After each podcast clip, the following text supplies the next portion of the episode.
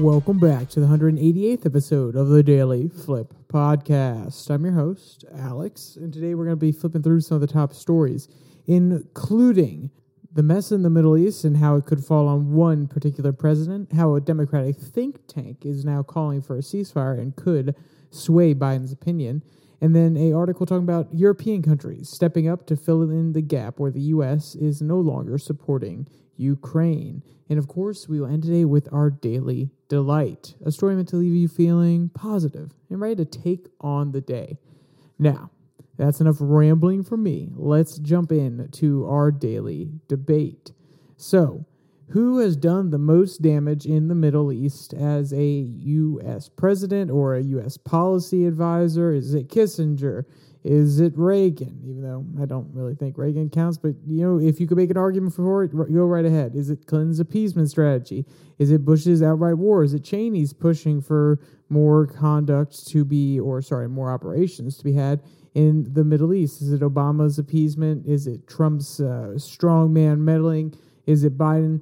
Throw it down in the comments section. Love to hear what you have to say. I bet the answers will vary upon when you were raised and how you see certain things and what you've experienced in your life, but I'm curious to hear a whole bunch of different opinions. So let's jump into our first article that comes from the Washington Examiner. It's Obama's Middle East mess.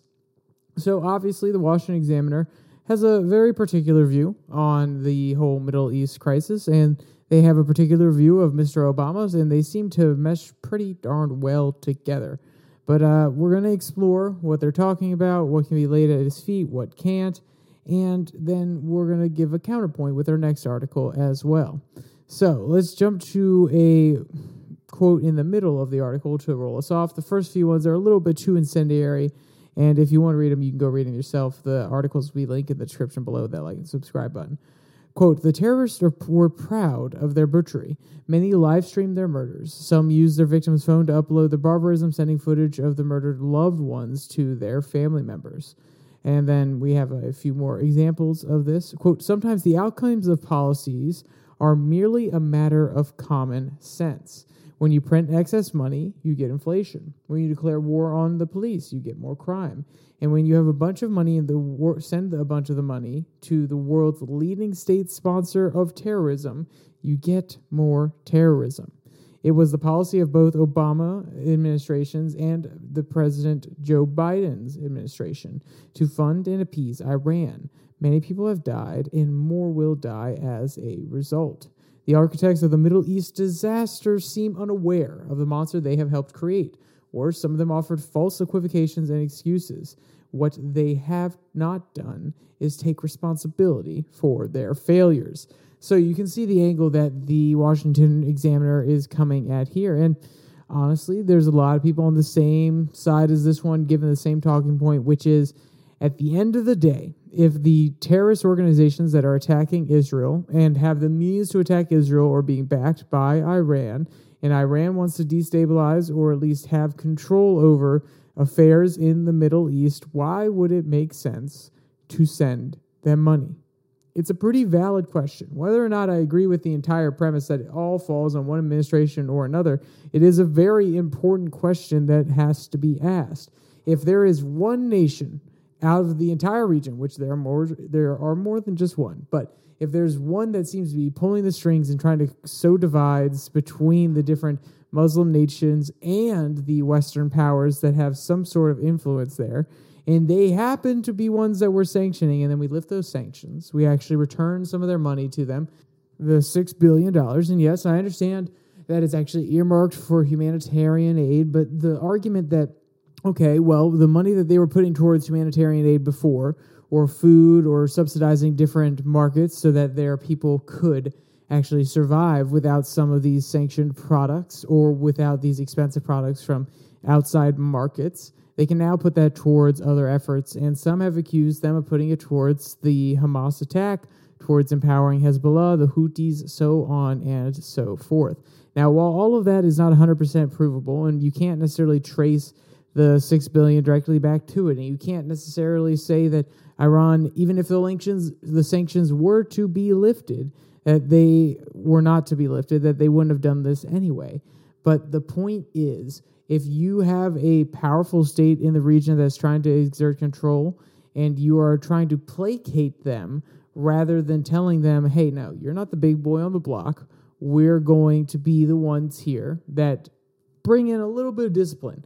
We're going to lay down the law. And now, do I 100% agree with that foreign policy position? No, but that's where the Washington Examiner is coming from here. They're trying to give you a realistic view, in their opinion, of how the power dynamics work in the region and the influence that we have in said region.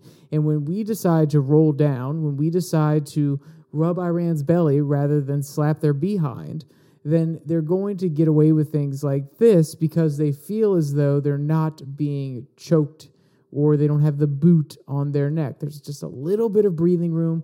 And with a little bit of breathing room, with a group that is so determined, and this is another worldview, some people don't agree with this worldview, but the National Review most definitely does the uh, with some little bit of breathing room they are going to try to exert their will. They're not going to try to conform expecting the boot to come back down. They're going to take that breathing room and try to exert their will rather than having somebody else's will exerted on them which does make sense. I I don't disagree with that at all. If America was given a little bit of wiggle room between our trade war with China and we were able to uh, reshore a lot of our domestic goods, and we were able to use that maybe you know a little bit of extra money in order to fund major projects that could make us more competitive with China.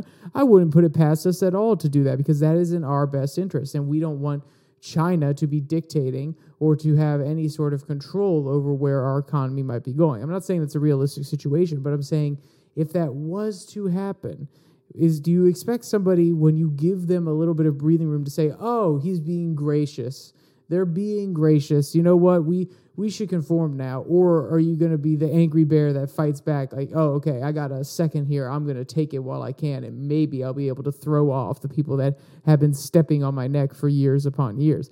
Now it depends on your worldview. Some people are more how should i say confrontational some people are more appeasement oriented but the national review's worldview is pretty darn clear in this article uh, quote, this is another quote talking about Mr. Obama and some of his comments, or sorry, President Obama. Quote, speaking to the Pod Save America podcast, a podcast run by former Obama aides Tommy Vietor and Jon Favreau, Obama said, quote, you have to admit that nobody's hands are clean, that all of us are complicit to some degree. He added that what Hamas did was horrific and there's no justification for it. But then he went on to justify it, saying, quote, what is also true is that the occupation of what's happening to Palestine is unbearable. End quote. The former president is trying to explain why the mass murder of Jewish civilians, for which he, by empowering Iran and subsidiaries such as Hamas, bears considerable responsibility. Where Obama offers patronizing lectures, he should engage in self reflection and apologize. So you can see they're calling him out here. And yes, I understand that the Obama comments for a lot of people they do resonate, which is there are different sides to this story and pretending that you can't see the other one, pretending that you can't empathize with the other one, either one, you're purposely being blind because you don't want to hear another opinion, or two, you have become so locked in your worldview that you can't actually understand somebody else's opinion. You can't even acknowledge that there is some little bit of truth to it. And when Obama says what he's saying here, it resonates because people are tired of the narratives from one side or the other who want to all be in lockstep and all have a coherent view and also already have their pre existing political convictions. So therefore, they're likely to come down on one side or another. But that also does not mean that he is not culpable. And he that is also does not mean that he can brush this off and say, ah, we all have our hands on this. Yes, we all may have our hands on this, but do you and I, listening to this, unless you are a former president, which I don't know why you'd be listening to this, but thank you for joining, Mr. President. But my point is, are you and I able to genuinely affect Iranian uh, policy, foreign policy? Are we able to dictate what we're going to do in the Middle East? Are we able to completely uproot a system that's in place and implement one that we want to see? No. But guess who does have a semblance of power in that case? Guess who gets to dictate foreign policy?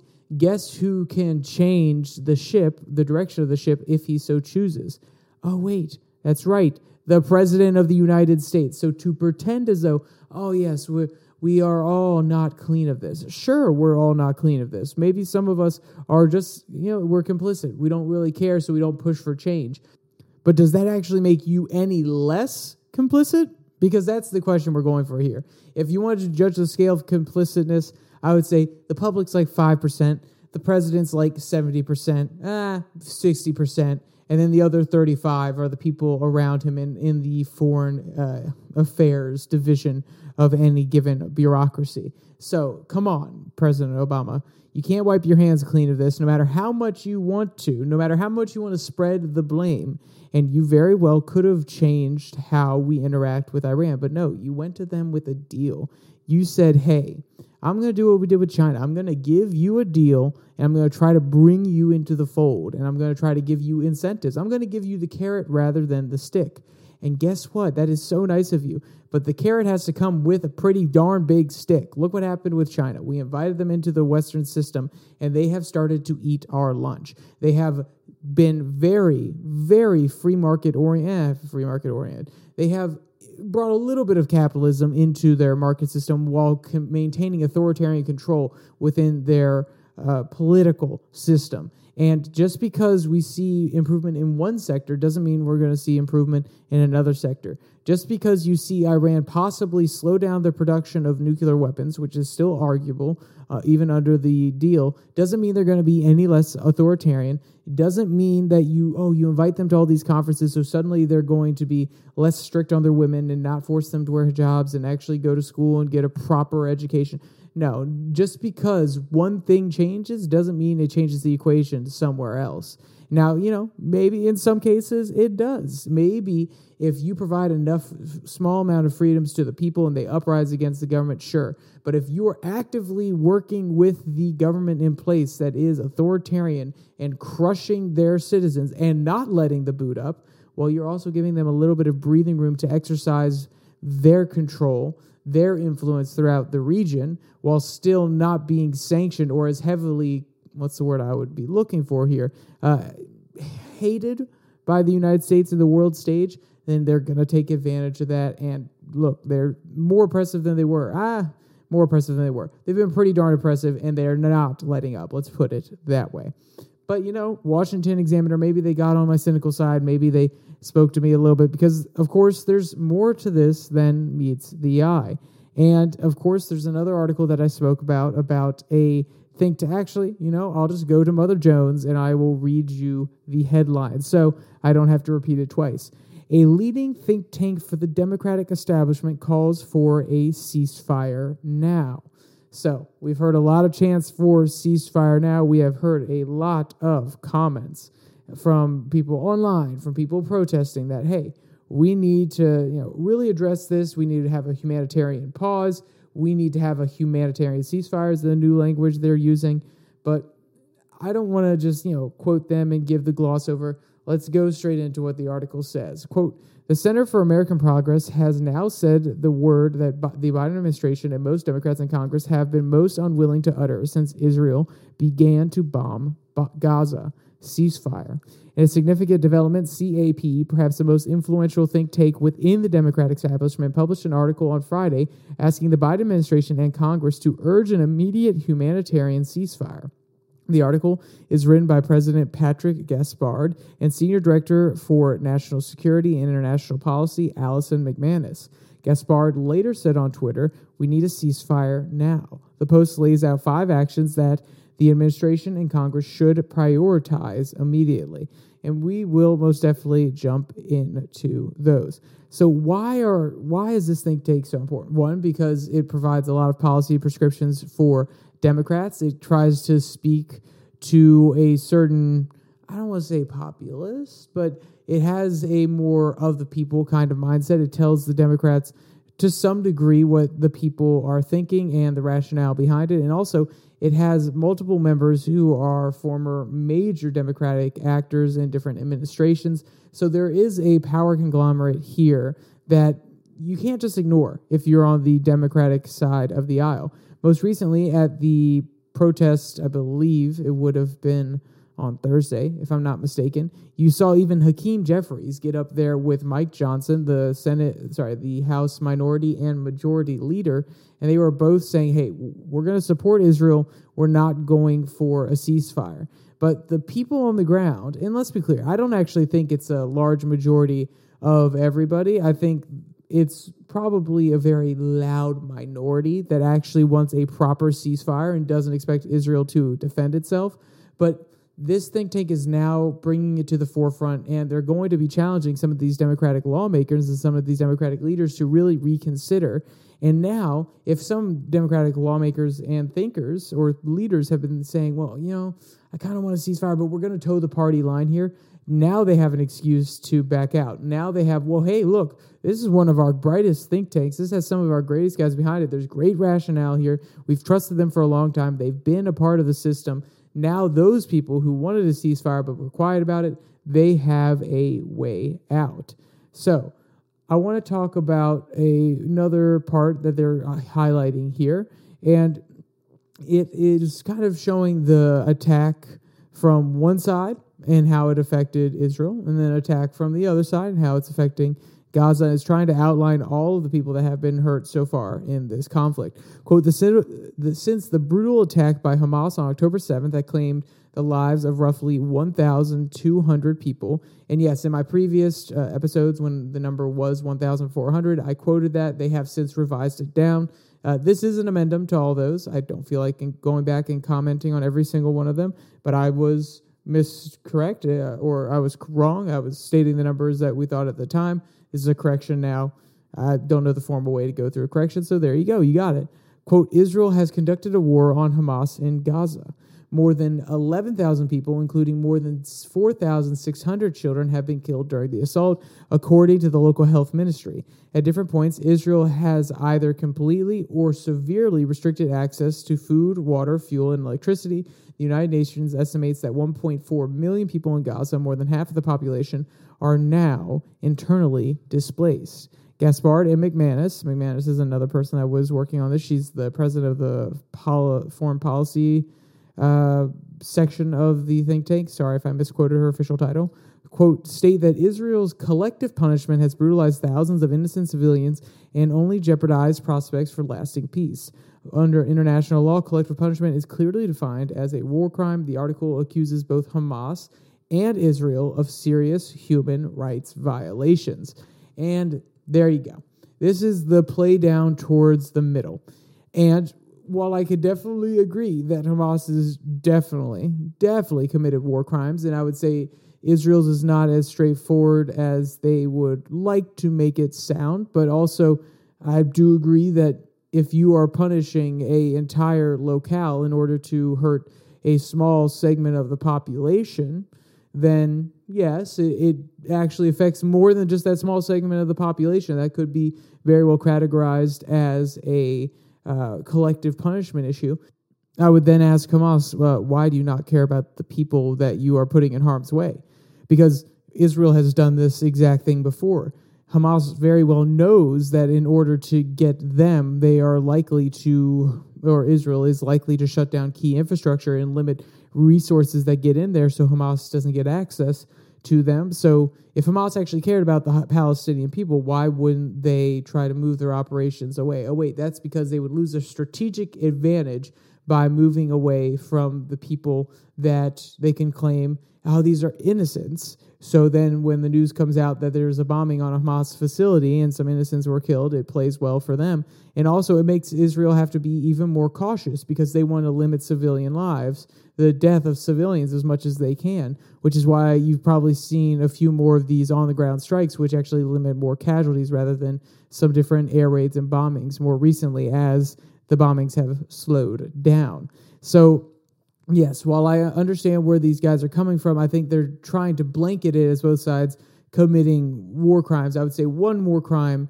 is one, uh, much more heinous, but two, that doesn't mean that it's any uh, more impactful in the decision making. I would say the other one is a direct result of somebody else committing a war crime. If you're using, so I'm not saying that a war crime justifies a war crime. What I'm saying is that one side is obviously using the tenets of international law to their advantage to try to stop Israel from moving forward. And Israel's saying, no, you're such a threat that we still have to move forward. Does that justify war crimes? Not necessarily. Other thing is, I'm not Israeli. Israelis, go do what you have to do. We'll make comments about it over here in the United States. All I hope that is that when we go do our thing, you don't directly get involved and you criticize us just like we're criticizing you. Keep us honest, and hopefully it will work out better for everybody. But who frickin' knows? But the article doesn't quite end there. So there's one more thing, and this is the part more about the ceasefire. Quote, CAP's published paper goes beyond a ceasefire as well. The author's secondary priority is supporting Israel's defense needs. Their plan for doing so differs from what they've been what has been put forward by the Biden administration. Gaspard and McManus specifically reject sending offensive weapons likely to be used unlawfully, such as 155 millimeter artillery shells. The administration has not moved to limit military aid to, to, the more defensive weapons favored by CAP. Instead, the administration has proposed sending Israel 14 billion of mostly military assistance with no strings attached. And this is where I think this is actually a, a good way to go about it. If we want to legitimately sell them weapons, and sell them arms so they can use it for attack purposes. There you go. That is a free market solution. That is a free market transaction. But if you're going to give it an aid, it should not be offensive. It should be defensive. Because in giving them offensive weapons, we're basically saying, yeah, we're giving you the go ahead to attack. No, no. We're going to give you the right to defend your sovereignty. Anything else, any attacking that you want to do needs to be on your dime. I think that is pretty reasonable. I think there's a deeper argument that definitely could be had there, and I'd definitely be willing to be persuaded. But I like what they're saying here. And at the end of the day, I would prefer this rather than calls for a ceasefire. Just limit the type of weapons that we can send them. Don't escalate it like we did with Ukraine, saying, oh, well, we're only going to give them this. Well, actually, we're, then we're going to give them this. Well, it appears now that we're going to have to give them this. No, say we're only giving you defensive weapons. There you go, done. If you want to buy the offensive weapons, get them on loan from us. Sure, that's great. As long as we are going to have a, a check in the mail or a written contract saying you're going to pay us back. But giving them outright offensive weapons is basically a go ahead to justify whatever they're doing and say they directly have our backing in an offensive war rather than protecting their sovereignty. I think that's a pretty reasonable, reasonable position, and I like that from Mr. Gaspard and McManus. All right, so let's jump to our last article that comes from the New York Times. This one talks about more war, of course, and it is Europe moves to fill weapons gap amid doubts about U.S. commitment to Ukraine. And it starts off with Germany, Norway, Britain, and others are increasing weapon production to help Kiev.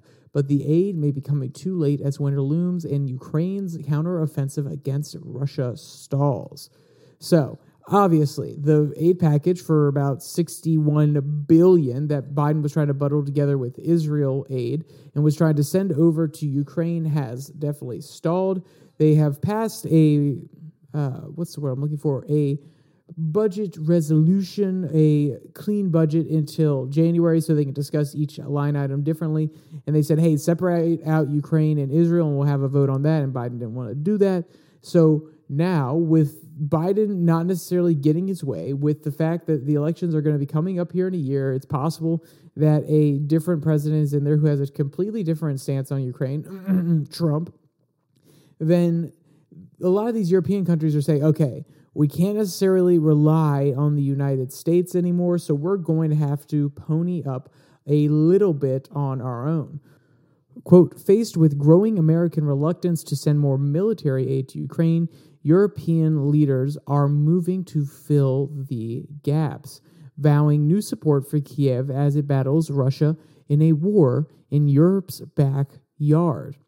So, this is a comment from the Dutch defense minister. Quote, we really have to step up our game here. And he said this at a forum in uh, Sengelad Institute. It's a think tank that's funded by the Dutch government. So they're starting every single U- European nation and their private uh, military contractors are starting to produce more of the 155 millimeter artillery shell, the one we just talked about in the last Israel article. Right now, the U.S.'s output is around 720,000 per year, and they're trying to up all of their production across Europe to basically match that. Next year, America said production could be up to 960,000 per year. So we don't know if they can necessarily match that, but we also know that not all of that is going to go to Ukraine, and some of it in all of these countries will be saved to build up their own stockpiles as we seem to be going in a direction of more war and more tension throughout the rest of the world. So I think that all of these factors and all of these different logistical problems, it's going to make it hard for Ukraine to keep on fighting because without the U.S., so let me just put into perspective. Biden said another five, sorry, 61 billion. Right now, I believe they have about 4.9 billion left from our last deal. So 61 extra billion. Guess how much Europe is contributing? Uh, let me do it by a country. Guess how much Germany is contributing right now? Uh, I'll tell you, it's not that much. It's currently about, let me pull up the statistics here. It's about 5.8 billion. 5.8 billion. That is less than a sixth of what we are providing to Ukraine right now. Actually, I believe it's less than, yeah, it's less than a seventh of what we're providing to Ukraine right now on our own. So, all these European countries having to step up and back this without the US being directly involved and having a harder time getting some of these bills passed it's going to be extremely tricky. Quote, in a warning sign, the EU appears likely to fail in early tests of its ability to sustain backing for Ukraine. A much touted pledge to donate 1 million rounds of 155 millimeter caliber shells within one year to Ukraine is now widely expected to fall short. The million will not be reached. We must assume it. Germany's defense minister Boris Pistorius said this week, acknowledging the bloc will miss the March 2024 deadline. European officials have long worried that rising Republican opposition to the military support that the United States is sending to Ukraine, 45 billion weapons and other equipment so far, would add, diminish the leading American role in funding the war should President Biden lose re-election. End quote. And it's very interesting to me that they're looking this far down the line, honestly. The fact that they are looking out towards the next election, which at this point is practically 11 eh, months, 11 and a half months away, says that they really expect this thing to continue going on that long. I think the U.S. is going to push for a ceasefire or some sort of treaty before then, just because we're starting to have uh, too many wars all over the place that we're trying to support. We've kind of achieved what we wanted, which was to diminish the Russian capabilities for a little bit. And now we're going to back off and we'll let Putin be the aggressor next time and do the exact same thing if he tries to continue going for Ukraine or he tries to go for a different na- nation, which I highly doubt because a lot of them in that area are uh, NATO allies. Maybe he'll go somewhere closer to the Asia Minor area and try to invade there and say, oh, there are ethnic Russians here. We need to bring them back into Russia. I don't know. But I think our strategic goals, not completely, but for the most part, have been met. And I think at the end of the day, no offense to us, but we're pretty heartless. We're like, okay, hey, we got what we needed done. Biden realizes it's a challenging political position to be in nowadays. So hey, Zelensky, you know, the Europeans aren't going to be able to back you, and Trump may be getting in there, and he probably won't give you a deal that's as favorable as I will, because you know I've been backing you from the very beginning, Mr. Zelensky and he's probably going to push for some sort of ceasefire or some sort of deal in order to also get it done under his administration so he looks better going into the midterms. That would be my guess if I had to play it out. But these European leaders are talking like, okay, hey, we need to make sure that in case a Republican does get in there and the war is still going, we will be ready to support Ukraine. And I don't know whose prediction is right.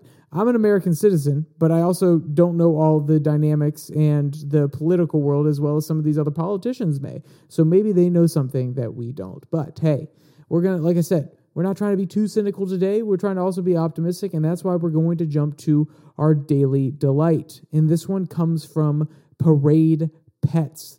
The headline goes Moment Golden Retriever becomes BFS with pup BFF with puppy siblings is beyond precious. So, yeah, you know, sometimes when you got a new sibling, things kind of get changed up. The dynamics in the house get a little odd and things can feel a little weird. And sometimes the kids don't get along.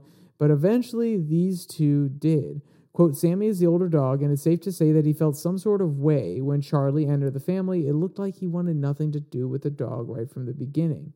They kept their distance from one another, and he didn't even want to play with him either. He would always snap at him.